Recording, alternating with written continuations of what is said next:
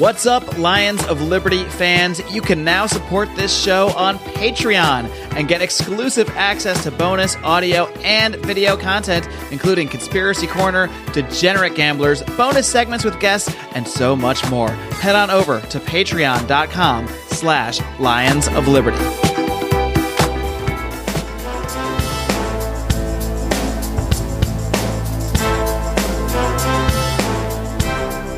Welcome to Felony Friday, a presentation of the Lions of Liberty podcast.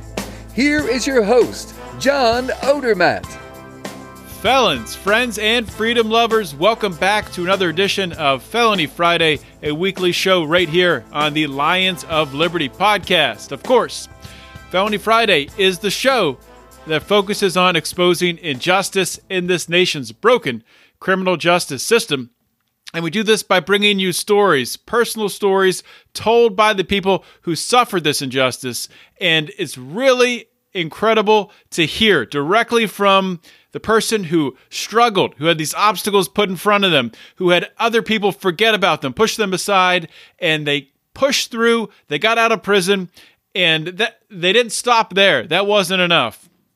They pushed forward and set out to lead an incredible life. And I have one of the best episodes I've ever had on Felony Friday coming up in just a moment here. Going to be talking with Jason Spyres. His story is nuts. It's going to have you on the edge of your seat and the the passion that he has to achieve his dreams after having these obstacles placed in front of him by the criminal justice system it's going to just blow your mind and it's going to it's going to motivate you. I know it's motivated me. So, I'll get to that in a minute. Before I get to that interview, I just want to remind you guys this is one show of 3 shows on the Lions of Liberty podcast feed. You can subscribe to the feed by going to iTunes, well I guess it's called Apple Podcasts or Google Podcasts or Stitcher or Overcast or whatever podcast you use, just please go subscribe because you don't want to miss our Monday show every Monday, our flagship program hosted by Mark Clair, where Mark interviews leaders in the liberty movement and hosts roundtable discussions. Every Wednesday, we have Electric Liberty Land hosted by Brian McWilliams. It's your weekly shot of culture, comedy, and liberty. So you get all three of those shows in one feed. Be sure to subscribe, leave us a comment, give us a five star review. Really do appreciate it. I want to tell you guys about a new podcast. Friend of the show, friend of Lions of Liberty, Rachel Kennerly. Uh, she has a, a, new podcast, has six or seven episodes out there now that focus on cannabis. She brings on, much like Felony Friday, where I bring on people to share their story about their experience in the criminal justice system, Rachel brings on people to share their stories about how they've used cannabis to heal themselves uh, how they've used medicinal medicinal cannabis to find healing. The show is called Cannabis Heals Me.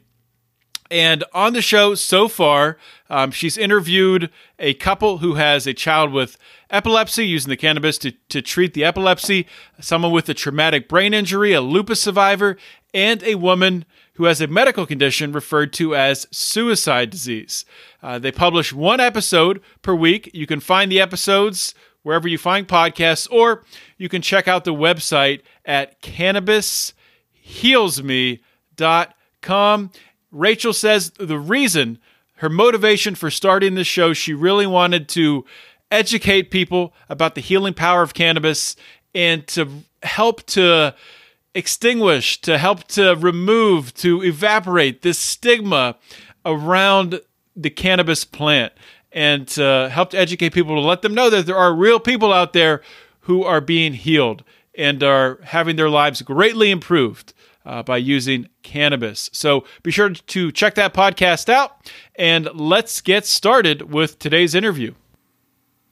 My guest today on Felony Friday is Jason Spyres. Uh, Jason was arrested on drug charges nearly 20 years ago. Uh, in the years since then, he's been on a path of personal success and growth. So, back when he was 19 years old, he was arrested for selling cannabis. And from that charge, from the conviction, ended up spending 15 years in prison for selling cannabis on a 30 year sentence. So, he served about half. Currently, Jason is enrolled at Stanford University and he is also actively petitioning the governor of Illinois for a pardon. Jason, welcome to Felony Friday. Hi, th- thanks for having me on. I'm glad to be here. Well, thanks for coming on the show, man. And I don't know how this is possible, but I just heard about your story. You know, a couple a week ago, ten days ago on Facebook. I think it was uh, Joshua Smith that was posting about you, and I said, "Well, I've never heard of this guy because you're you're a libertarian as well, right?" Yes, I'm. I'm a proud libertarian. So you're active in the libertarian community, and uh, we can get into into that. I'm sure, you know, maybe we, I, I, don't know. you can, can go wherever if, you'd like, bud.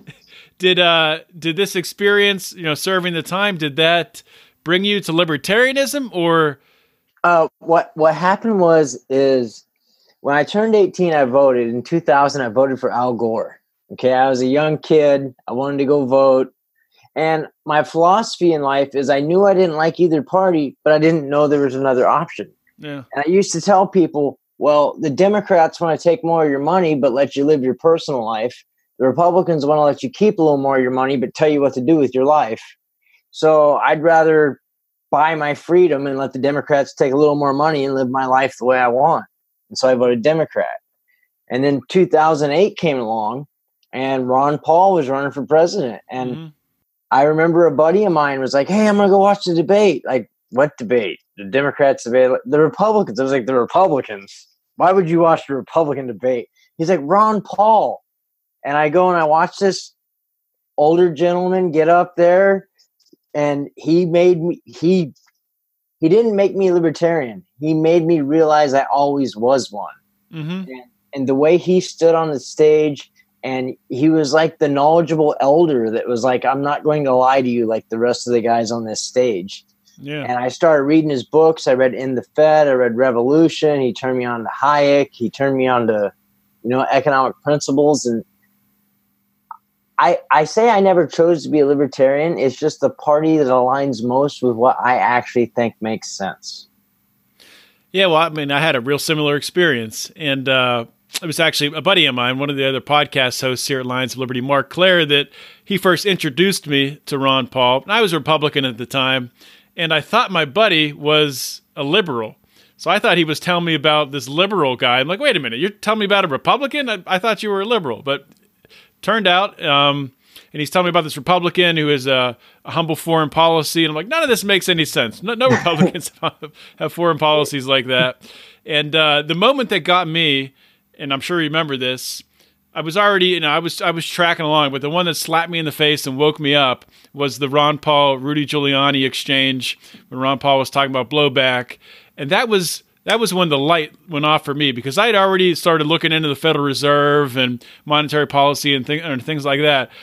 But when when he when he hit Rudy Giuliani with blowback and the U.S. being responsible for contributing to terrorism based on our foreign policy, I was like, holy crap, why are, why is nobody else talking about this? So that yeah, that sent me down the path right there. So one one of the things I want to mention because you brought up the Fed is I'm in an economics class here at Stanford. My teacher's uh, John Taylor. Trump considered to put him on the uh, made him Fed chairman last year. Thought about it, ended up oh, wow. going with somebody else. And I'm just amazed that even when the conservatives are teaching economics here, libertarian philosophy is like just thrown to the wayside, not even talked about. It, it, it, bothers me. The Fed is just something that's going to be here.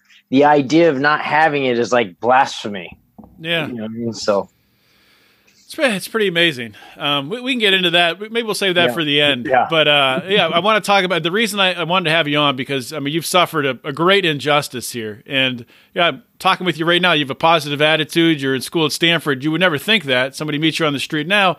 They would never, you know, never think what you've been through. So let's let's backtrack and uh, before we talk about you know the the crime and your conviction and what happened there let's flip like before that, like the time the time before your arrest. What was your life like?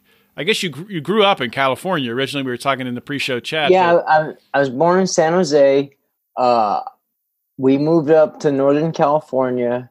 My dad and mom split up right after I was born. So my my dad went back to Illinois because my mom and dad are originally from Illinois. Moved out to California, had me split up. Dad goes back home. I still go to Illinois during the summers and Christmases. So it wasn't like he was out of my life. It's just he didn't have a family or anything out here. So we ended up moving to Northern California. Unfortunately, my mom had a drug problem. Uh, my dad had a drug problem. So while I was growing up, it was always very clear that my parents loved me, but they just weren't in the best situation to guide me in life. And I remember being extremely broke, and I make no excuses for what I did, but I'm saying that that surrounded me with a culture where I didn't understand that selling drugs, selling cannabis was really a bad thing, you know, because everyone around me did it or did harder drugs. And uh, as I got to high school, I discovered a lot of my friends were starting to experiment. And uh, then I met some police that were willing to sell me cannabis. And I started buying cannabis off the police. Really? That's how much I didn't think this was a big deal, you know? And uh, you knew they were police officers. yeah, yeah, they were. Yeah, this wasn't a setup. Like they weren't trying to book me. Like I, Wow. I had a, friends that were police, and they sold me cannabis. And I remember having this thought. It was a big deal to me. I was sitting out front, Jack in the Box, that's where I worked at, and I was like, "Wow, I'm a drug dealer now." Because it wasn't like I didn't just flip the switch and bam became a drug dealer. There's a long Mhm. story. I've written a book. People can be bored with that in a couple years if they want to know the whole story. But uh, it it it's came up slowly hooking up my friends and helping more people, making money, and I enjoyed being able to buy gas and buy clothes. And then one day I did something that made me realize that I was an actual drug dealer. Like I sold to someone that I didn't know. And I had this thought of like, am I okay with this? And I sat back and I looked around and I said, well, I'm not hurting anybody. I'm not causing anybody pain. And as far as the police are concerned, I'm buying it off of police. Mhm. So I was like, I don't really think I'm really giving a big finger to the law as much as it's just a stupid law that no one respects, anyways, and no one really cares about. And uh, so I said, Yeah, I'm okay with it. And then I came out to Illinois, and they have a whole different view of things out in Illinois. so that, that's how I started started in it. When I got out to Illinois, I found out how much cannabis was out here or out in Illinois. It was about Mhm. twice as much as what I was paying for it. And a light bulb went off in my head, and I decided to start trying to bring it back. And my original goal was I wanted to make eight thousand dollars. that was my original goal. And I'll tell you what, as soon as it got here, it was gone. And then I'd get more. And as soon as it got here, it was gone. And then I'd get more. And then as soon as it got here, the, the money just came so fast and so quick. And one of the things I like to tell people is this was a big transitioning moment for me is uh, I got robbed. And I had a group of uh, gangbangers come in and rob me. I was staying in a house where I didn't sell drugs out of it. It was kind of like my safe house. Mhm. And they didn't know what I looked like. Uh, and all they knew was my name. And someone else had set me up. And they came in, they robbed me, and they got me for a large deal of marijuana. And they had a bunch of guns. And it terrified me because I realized, wow, like I could have got killed. Mhm. And then about two days after that, they got caught with the weed they robbed me for. And about six weeks after that, I got arrested and ended up in the same prison with the people that robbed me. Holy shit. Yeah. So when I sat back, because we got in prison, I ended up, we ended up talking to each other. It's a long story. I've, I've given speeches across the state in front of state mm-hmm. lawmakers about this story and everything. But just to summarize it real quick, me and one of the guys ended up getting along, you know, because he came to me and I said, Look, I don't want any problems. You didn't rob me. You robbed a drug dealer that I'm no longer a part of, you know? And he's like, Cool, cool. It's all good then. So, prison being what it is, you get a lot of downtime. We started talking. And when I bought the house that I was sleeping in, my safe house, I got it in a nice neighborhood where we had a common driveway with the neighbor. Uh, the neighbor sold Tupperware, so the UPS truck coming down the street all the time didn't even look out of place, Mhm. you know, because I had it coming through UPS. And uh, so I started talking to them like, man, how'd you guys like find my house, this and that? And they're like, well, we knew what your car looked like. And someone pointed us out your house because your car was in your driveway. It's like, oh. So if we had more time, I'd go on a longer version. But at the end of the day, when they came to my house to rob me, they almost went to my neighbor's house. because we ha- we shared a driveway and my car Mhm. was in the driveway and they thought his house was mine. Well, the cops do that all the time with their no knock raids. But- Yeah, and they didn't even know what I looked like. And it dawned on me like they could have accidentally went into this guy's house that has kids Mhm. and like robbed him and stuff like that. And I I go back to that realization moment that I had sitting up front of Jack in the Box that I said like, am I okay with this? And my rationale was I'm not hurting anybody. And I realized that prohibition and having a black market in place is creating criminals and crimes. Mhm. It's not the cannabis. Like it could be anything. You don't see Anheuser Busch driving by Michelob and shooting a cannon off at him Right. it's the right. prohibition of it. It's the legal underground market. And that was the moment that I realized that like I'm not going to say that I'm very conflicted on it because when people ask me how do I feel, I'm like, well, I did something that I consciously knew was illegal and decided to do it anyways. Mm-hmm. I don't believe it should be le- uh, illegal. I will never agree that my sentence was just in the least. I will never even come close to that. But I do believe we are a nation of laws and that we need to write our laws to be respected and then have people respect those laws. But one of the things I wrestle with is prohibition right now is destroying so many lives and people are attributing it to substances instead of to the laws that we write around those substances. Absolutely. So when I go around speaking the state, a lot of people are surprised when I tell them that I'm actually not an advocate for legalization of cannabis. I'm an advocate to remove the prohibition market of it. If you remove prohibition, if you remove the legal incentives, does that mean legalization? Yes, it means legalization. But there's a big difference between saying I support legalization and I advocate the use of a substance. Mhm. You know, I don't think cigarettes should be illegal. I've never taken a drag of a cigarette, and I hope no one ever would. But if they Mhm. want to, that's their right. But creating a prohibition and underground market around it isn't going to do any benefit to our society. Yeah, I mean that's that's interesting when you keep you keep going back and talking about that point, sitting in that car in front of Jack in the Box, and sure you're looking at it from the one perspective. What you're doing, you know, facilitating consensual transactions, that's fine, right? There's no problem there. But right, just like you said, the issue, the prohibition, it creates, it distorts the marketplace. It, it creates and this is what brings a lot of the violent crime and brings the cartels in is Yeah. there's a risk built into the marketplace that's going to keep a lot of people out that um, you know for example someone like myself i have uh, i have a young daughter i have a wife i have a nice job. I'm not going to go out and sell cannabis to make a couple thousand dollars. It doesn't make any sense to me. But somebody in a situation who's growing up in the inner city, um, who doesn't have edu- ed- has no education, has no future, has uh, really no path to make money. Of course, they're they're going to do that because they're doing that to survive.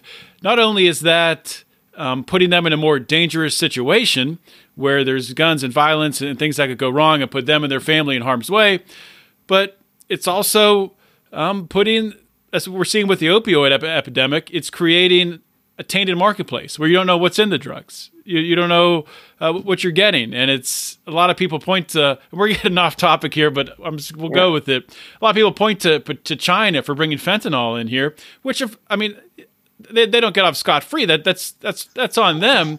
But the reason that that happens, the reason they can do that, is because of the prohibition. Well, here's the things that scare me when I go around speaking, and I've step, I've done this in front of you know elected representatives and everything, Uh, because a lot of them don't realize in Illinois, if you sell cannabis, you can be branded a heinous offender. I was considered more heinous than if I committed a second degree murder because I brought cannabis from California. It rendered me ineligible for educational credit, good time. I couldn't get rehabilitative services, good time credit. But if I had killed somebody with a second degree murder, I wouldn't be heinous and I qualified. So when I go around speaking around the state, one of the things I often do is I say, I want to do a thought experiment right here. Mhm. Cannabis is illegal. You don't have to raise your hand publicly, but in your head, raise your hand if you'd smoke cannabis if you want to. And some people raise their hand publicly. Some candidates that I was working for did it, and I had to look at them like, put your hand down. uh, so, and and then I said, but just think about it in your head. I said, now I want you to think about something. Marijuana is illegal, and you just raised your hand. Okay, now next thing. Now marijuana is legal. Who's going to raise their hand? You're going to practically see the same people do the same actions, regardless of if it's legal mm-hmm. or illegal. Okay, so now I say, okay, now let's talk about cocaine and heroin. Okay, heroin's a horrible drug. It's destroying lives. There's an ec- epidemic out there with opioids. Mm-hmm. I say right now, I have a I have a thought experiment for you guys. I'm King Jason. I just declared it legal. It's 100% legal, and I got some heroin right here in my pocket. Who wants to shoot it up with me? no one's like, "Oh yeah, it's legal now." Hopefully, like, nobody runs. it's it's still bad, but the point is, is although their actions don't change when you make cannabis legal, it doesn't change their actions. When you make heroin legal, they still don't want to do it. Mm-hmm. But what it does do is removed from the end user, removed from the consumer, removed from someone like you or me who's not involved in it in our everyday lives, or me anymore when it comes to cannabis. The prohibition of it is creating a market infrastructure for the gangs and the people who are doing bad things, and we're facilitating evil actors inside of the market by keeping it prohibited, even though we're not altering people's end use of it. And that's what scares me. Right on, man. Well, this I mean, this is good stuff. I like this back and forth, um, but I want to talk about your experience yeah. too, because that's sort of what this show is all about, is getting to the core of that. So, let's talk about your your arrest. Um, you got okay. some marijuana shipped to you. Yeah. What, what uh, happened? You were was an undercover cop showed up with it, or no? Here, here's what happened. My, my mother sent me 37 pounds of cannabis. It was actually 38 a, pounds. That's a lot cannabis. of cannabis. Yeah, I, I, I paid roughly six thousand dollars six to eight thousand dollars for it, something along those lines. Honestly, when you get me on details or nitpicking little things, like I can't even remember if it was thirty-seven or thirty-eight pounds. How big so, of a box is that? Like, uh, I went to Staples and I bought like an eighteen by twelve by twelve box, and it was too big, and I had mm-hmm. to cut it down. So, like, one of the things I would explain is like, imagine the floorboard of your car. It would easily sit in a box inside the floorboard of your car with no problems. Okay. So it was like 37 or 38 pounds. They got sent. Uh, the the Staples place accidentally broke it open or something. Whatever their story is, they ended up finding the cannabis and they have it sent to me. Well, uh, they call the police. The police go ahead and have it sent to my house. So when the police come to my house, I'm not there. They go to the door uh, my little brother was just staying the night, right? Like the box was supposed to be there the, the day before. So I had my brother over that night. The box was running late. And I told my brother, don't answer the door. Do not answer the door if anybody knocks. Mm-hmm. And uh, my roommate, Brandon, was there. 19 year old guy, you know? And my, my little brother's there, and the police come and they knock on the door. And they knock on the door more. And they knock on the door more and they keep knocking on the door. And my little brother's like, screw it. He goes ahead and opens it. And when he opens the door, it's a UPS guy. It's a cop dressed up as a UPS guy. Mm. He says, Hey, I got a package here for you. I need you to sign for it. My little brother says, I ain't signing for nothing. I'm not even supposed to open the door. You know what I mean? He's like, Oh, okay. Well, here you go. I need you to take this box. And my little brother's like, You can just leave it right there for all I care. Like, I was just trying to get you to stop knocking on the door you know, because he's afraid he's going to get in trouble. How, how old was your little brother then? 13. Yeah. I want to say 13, maybe 14. He might have just turned 14. Um, so, and that's in police reports. He refused to sign for it. He didn't want no part of it. And then the cop tells him, Well, I need you to take this box so no one will steal it off the porch. And so my little brother's like, Okay. And he picks up this box. And my little brother told me this. He remembered thinking as he's carrying this box in, that the UPS guy was a dick because he could have helped. He could have been nice and helped him carry the box in, but he couldn't because it was a cop and he couldn't help him carry drugs to the door. So as soon as my brother carried in the box, that made their search warrant valid. So I come home to pick up my old brother. So, so the cops knowingly left 36 pounds of marijuana with a 13 year old kid, and didn't even ask if an adult was home because an adult was home an That's adult ridiculous. was home who lived there. My little mm-hmm. brother didn't even live there. I mean, But so, anyways, I come home, and when I come home, my little brother's like, "Hey, a, a package came, and I seen it, and I wasn't excited by it anymore. It wasn't like the first time I'd ever gotten a package. Mhm. You know, it was. It, I was like, okay, no big deal. And I get my little brother and I leave.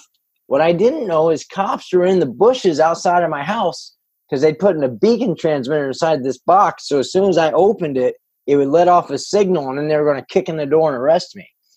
The downfall in their plan was I wasn't even excited about it, so I didn't care. I just seen it. I was like, okay, let's go, and left.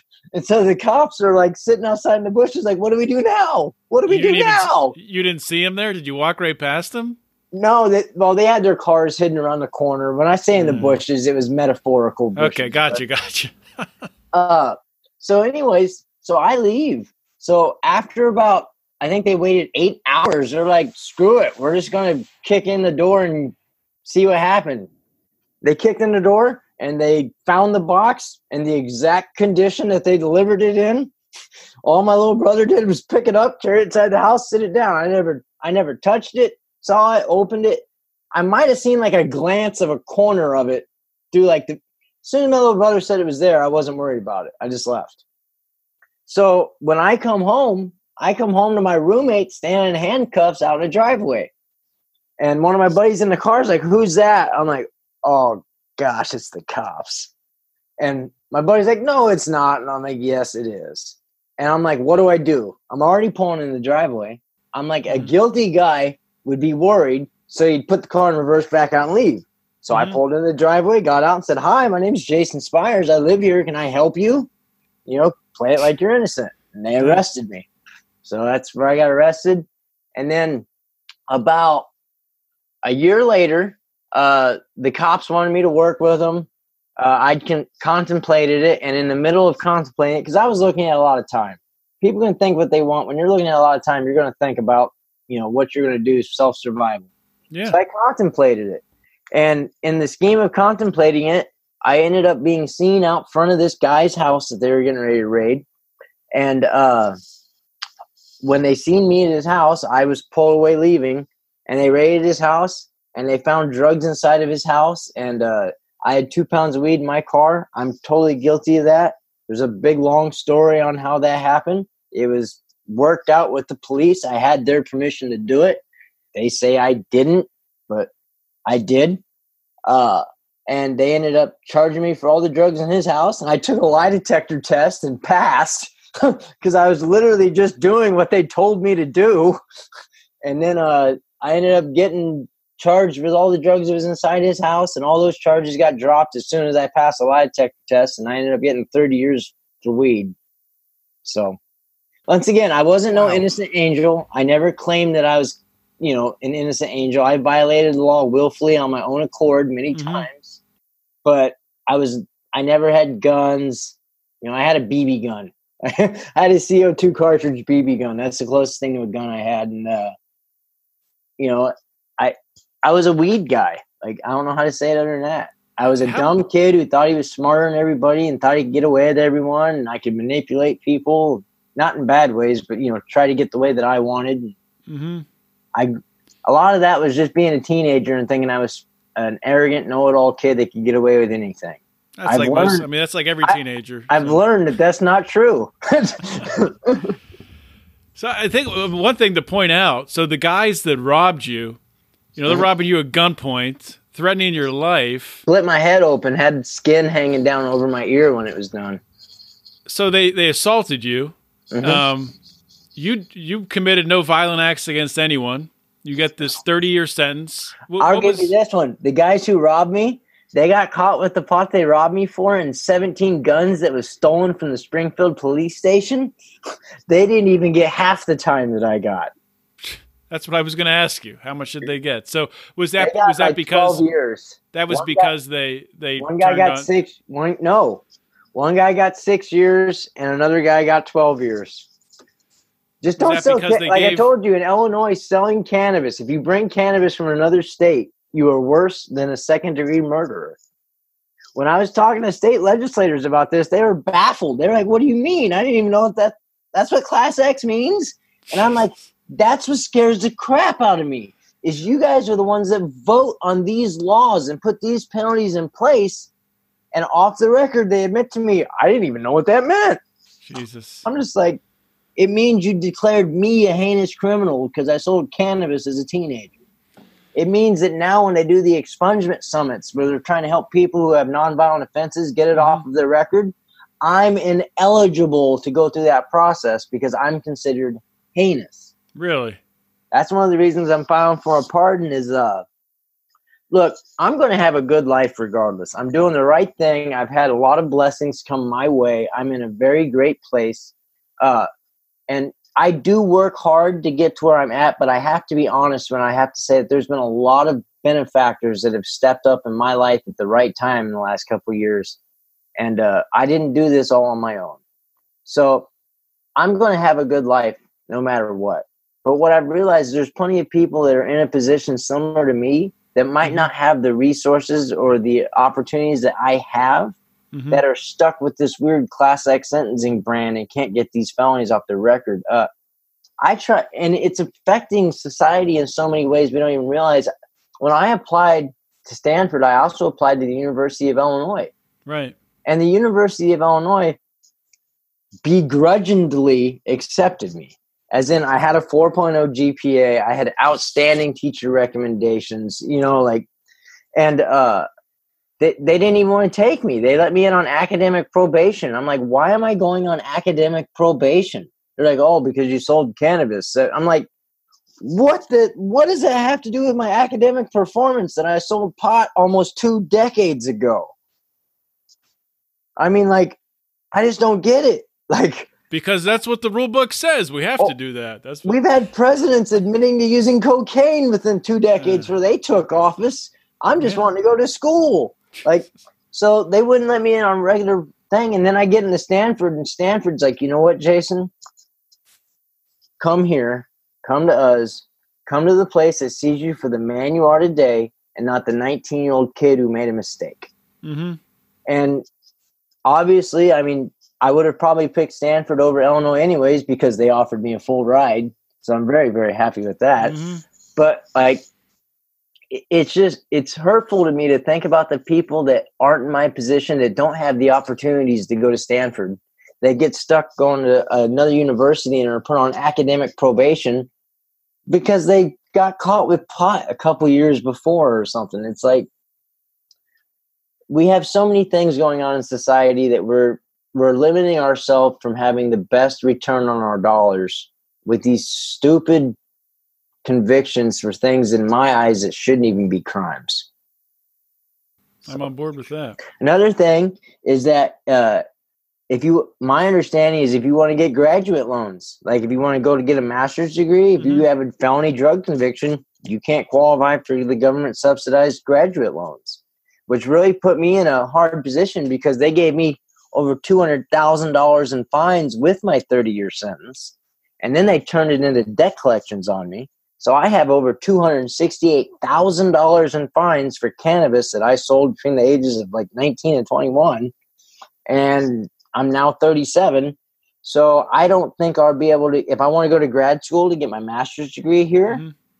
I don't think I'll be able to get private loans to pay for it because my credit's annihilated. And I won't be able to get the government, you know, loans to pay for it uh, because I'm ineligible due to having a cannabis conviction.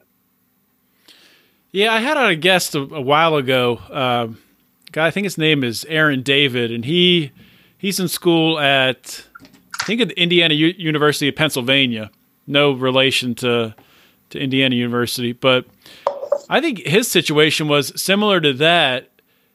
But he could get he could get, could get graduate loans, but he wasn't able to get like a research position, like a paid position at the school, Well- which he wanted to get. Let me tell you what I know for a fact. I was at Illinois Central College in East Peoria. Mhm. And when I was there, there was a registered sex offender there taking classes. And me and him went to file our taxes on the same day. So we had to get our T 98 forms from the college showing we paid for it. Because uh, when you pay your own tuition, you can claim it as a refundable tax credit through the American Opportunity Tax Credit. Me and him are filling that out. When we go to submit, he qualified. I didn't because if you have a drug conviction, you cannot qualify for the American Opportunity Tax Credit. So if I'd molested a child, I could have gotten it. But because I sold cannabis, Jesus. I was ineligible. That's what I'm saying. It's like I don't want to cry about my life because I've Mhm. learned a long time ago that no matter what you're given, life is what you make of it. You got to work the best you can to create the best opportunities for yourself. But what I worry about is I'm arrogantly defiant enough to believe that I can pull these things off, and I get a lot of luck along the way that I acknowledge.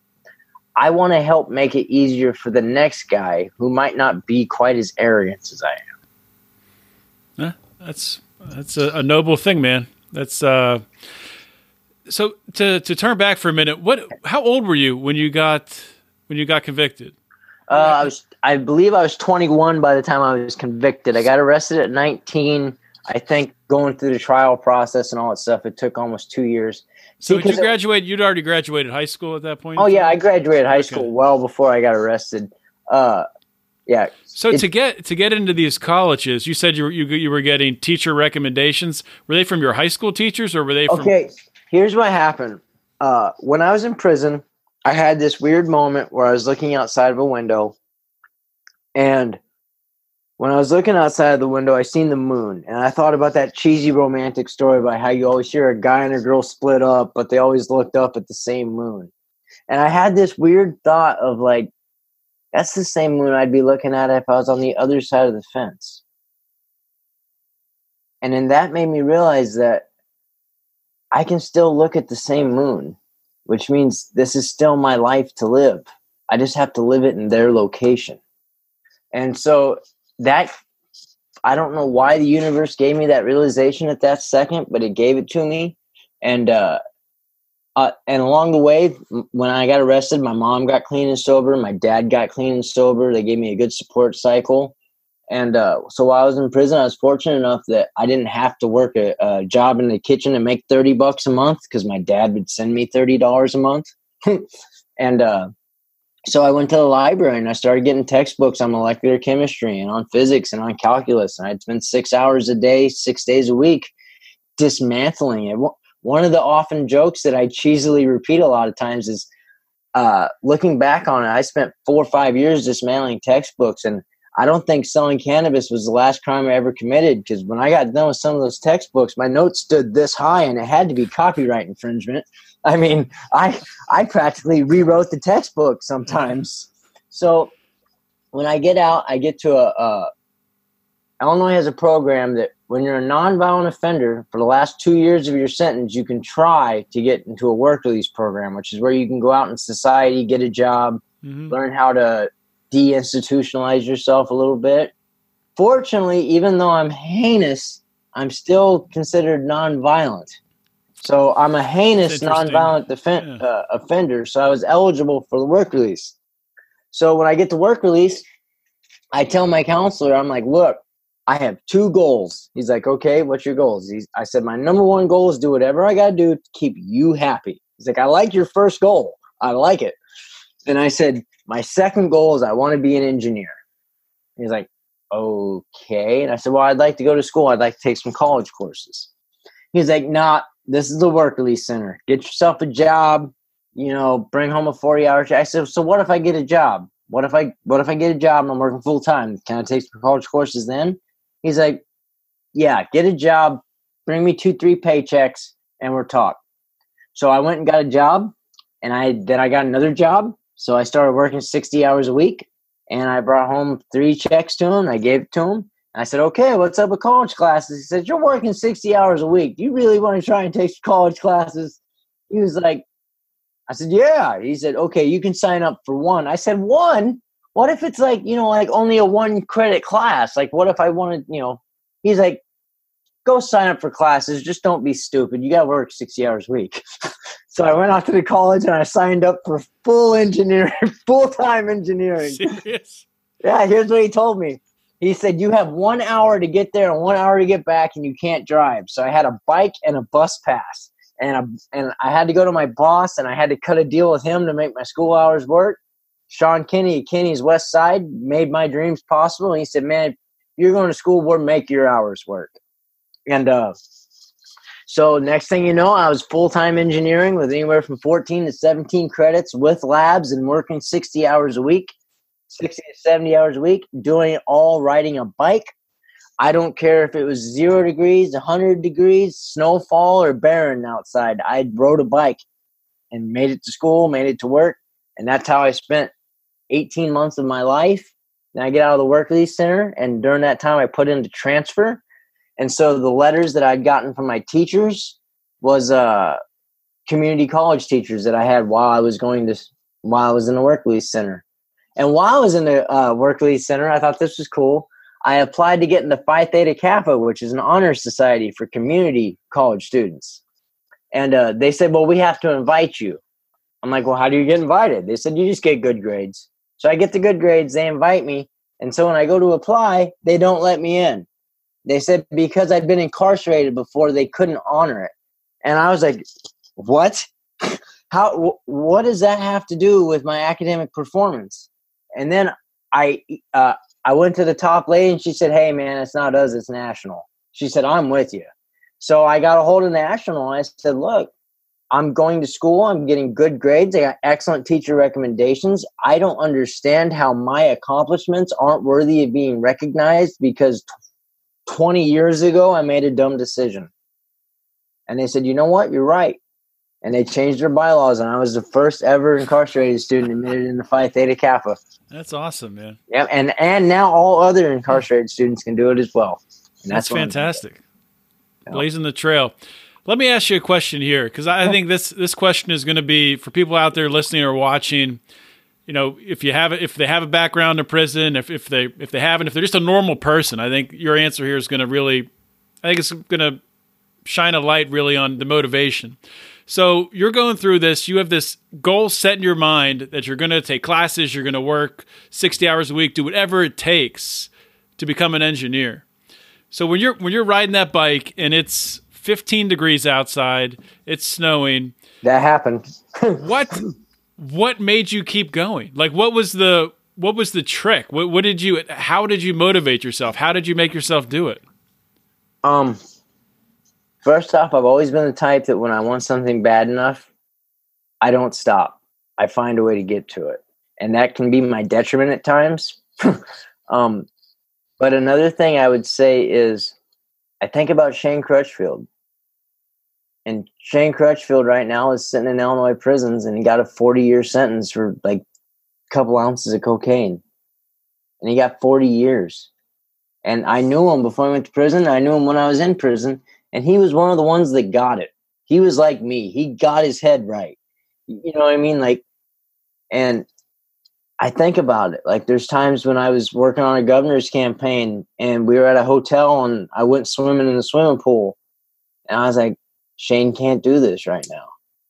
All because he sold a couple ounces of cocaine 15 years ago or, you know, however long it was.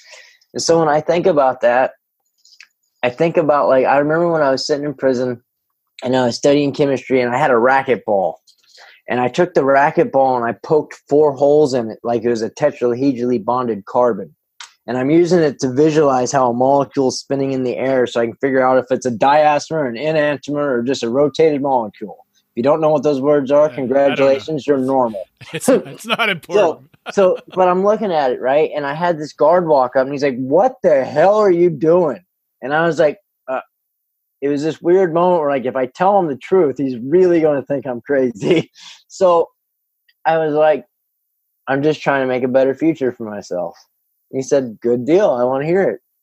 And uh, I looked around, and there's a bunch of other people there who thought I was crazy. And it was a lot of the inmates.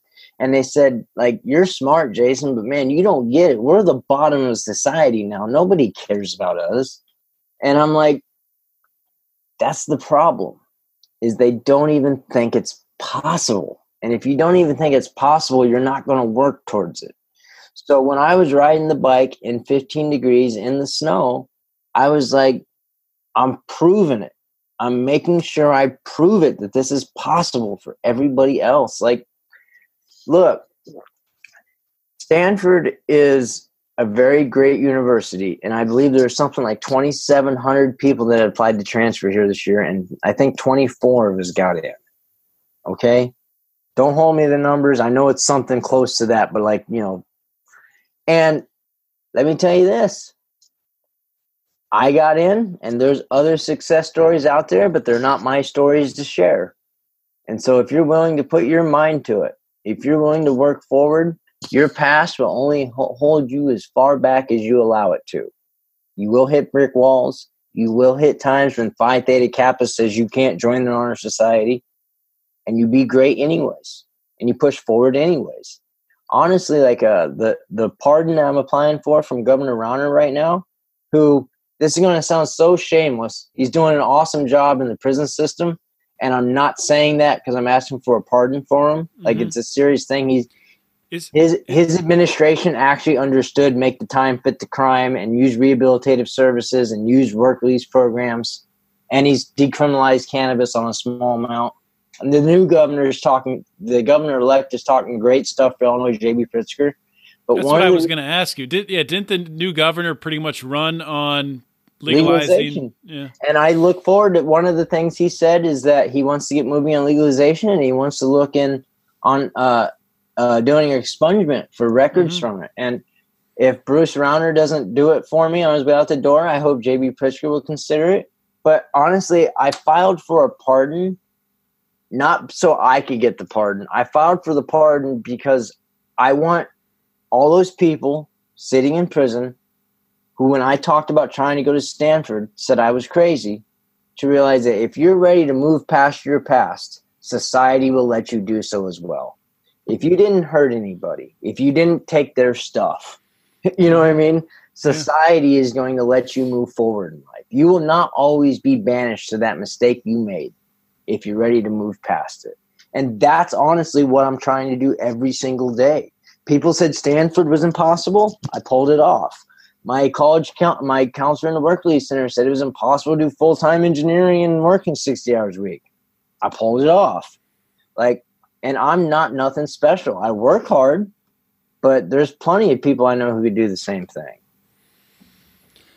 Well, Jason, you know, I'm, I'm glad I'm glad we met. I'm glad I saw that random Facebook post, man, because this uh, this has been an awesome interview. Let know, me give think, a uh, shout out to Joshua Smith for posting that and sharing it. I think Nick Sarwark and Joshua Smith and all of them, they're all doing great work. Mm-hmm. And I'm glad that we have people like them working to pursue freedom and liberty in our lifetime. Absolutely, man. Um, I told you we are going to keep it to half hour. We went, we went way past that, but uh, I'm sorry, bud. No, no, it was it was great. It was great. Is there anything before I let you go? Anything you want to plug or anything you know? Last words you want to say before we uh, before we break this off? Uh, yeah, the the mantra that I put in my head. I'm not going to plug a product. I'm going to plug a thought.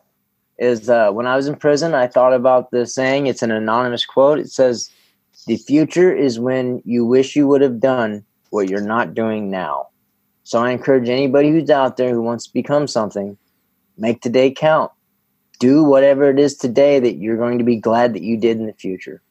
So, other than that, I'll have a book probably in a year or two, and then I'll be asking for your money. I'll, I'll, have you back on then, and we can talk about it. All right, man. Thanks a lot. Appreciate it. All right, man. I, I had fun. All right. Hope you guys enjoyed that interview with Jason Spyres today as much as I enjoyed getting a chance to talk with Jason. Easy guy to talk to. Uh, very interesting story, and I hope you guys found it as motivating as I did. Um, even from a even from a you know outside just looking in at this story simply as a way to let people know if they want something they have to push themselves you know outside of this being a criminal justice show so what i go back to and i think about when i re-listen to this episode after after the interview, um, I locked in when Jason was talking about when he decided he wanted to be an engineer, and he was uh, you know out on work release and whatnot, and he was able to work. And he's talking to his advisor, uh, meeting with them, and said, said, "I want to be an engineer. What do I have to do?" They said, "Go get a job." He went and got a job. Um, went and got a second job. He's working sixty hours a week, and he says, "All right, I want to take classes now." and they said, "All right, go sign up for a class." He goes, he signs up for full semester classes, working 60 hours a week, taking 18, you know, 16 to 18 credits a semester. And for those of you out there who have, you know, been to college or haven't been to college, you know, a lot of people have definitely have worked or are working 60 hours a week.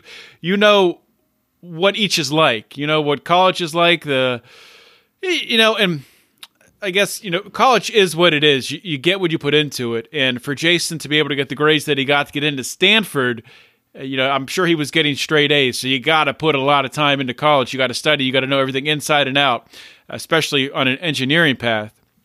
But just 60, working 60 hours a week alone in a, I think, a, a manual labor type job. This isn't sitting on your ass in a cubicle or anything like that. And then on top of that, going to college, attending the classes, studying. Um, it's it's incredible. And the visual that I have in my mind is when he was talking about riding his bike to and from class, to and from school, to and from class, um, to and from his job, all over the place. Rain, snow, wind, sleet, hail, it didn't matter. He knew what he was going to do. He had it in his mind. He had it in his mind that it was going to happen. He'd visualized it, and it happened. And he's at Stanford now. And a lot of people told him it couldn't happen. There's no shortage of people out there who will tell you that you can't achieve your dreams, that you should just take the easy path, you know, take the simple job, you know, just go to work, shut up, stay in line. And that's that's what people say. And when people step out of line and they try to make their own way, it the weird thing is is it upsets the people closest to them a lot of the time, the immediate family and friends, and they start maybe making fun of that person or they um, eh, not to their face, but behind their behind their back. Something sometimes they will. I'll try to pull them back down to earth. And I love that Jason didn't give a shit what anybody said, didn't give a shit about the expectations people put on him. He wasn't having it. He just pushed through. So I think as libertarians, as somebody who believes in the ideas of liberty, believes in the individual, and Jason's libertarian. So I think this is applicable. I think it's an excellent example, and we need more libertarians like Jason you know, libertarians so often are so quick to be so individualistic in their philosophy and lecturing others online, but then they get right back in line and go to the trough. And I'm guilty of this too. I'm trying to fight my way out of it, but I'm guilty of it too. And they do the same thing that everyone else is doing, beating their head against the wall in a 40 hour work week, beating their head against the wall in a job they're not passionate about that they don't find rewarding. So, hopefully, this episode has given you uh, some motivation. Hopefully, it has shown you that no matter what you're going through right now, Jason spent 15 years in prison for selling pot. All right? Labeled a heinous criminal. Heinous! Worse than a murderer. That didn't stop him. What's your excuse? What's your excuse? You don't have one. You know, I love stories like this, and there's going to be a lot more stories like this on Felony Friday because this stuff gets me motivated, gets me fired up, and we need uh, people like Jason who have stories like these where they've over overcome these obstacles and found great success. They need the platform, and my job with this show is to give them the platform uh, to get these stories out. So if you think that's worthwhile, you might want to consider joining the Lions of Liberty Pride. Go to patreon.com slash Lions of Liberty. Check out our pride levels. Whatever level you are comfortable with, whatever, you know, you'll see the, the goals we want to meet there and you'll see what you get for each level. Check it out, whatever you want to do. Um, if you enjoy this, if you want to support us, please consider going to patreon.com slash Lions of Liberty and tossing us a few bones per month. Appreciate it. You won't regret all the bonus content that we throw your way. And I think I'll leave it at that, guys. I will just say a couple more things. So I won't leave it at that. I lied. If you haven't joined the Lions of Liberty Forum on Facebook, please do that. Go to Facebook, type Lions of Liberty Forum in the search bar at the top. It'll pop up. Click join, answer a question. You're in. Bing, bang, boom. And it's a great uh, great little nugget on the internet, great little safe space. It's, it's not a safe space, but there's not a bunch of trolls in there that you know put up stupid shit. Uh, it just doesn't happen. It's a bunch of uh, good discussion, good conversation with polite people who'd like to uh, exercise their brain. So come check it out. Also, follow me on Instagram at John Odermatt. Follow the Lions of Liberty on Instagram at Lions of Liberty. And you can also follow me on Twitter at John Odermatt. So please check that out. This is John Odermatt signing off. Always remember to keep your head up and the fires of liberty burning.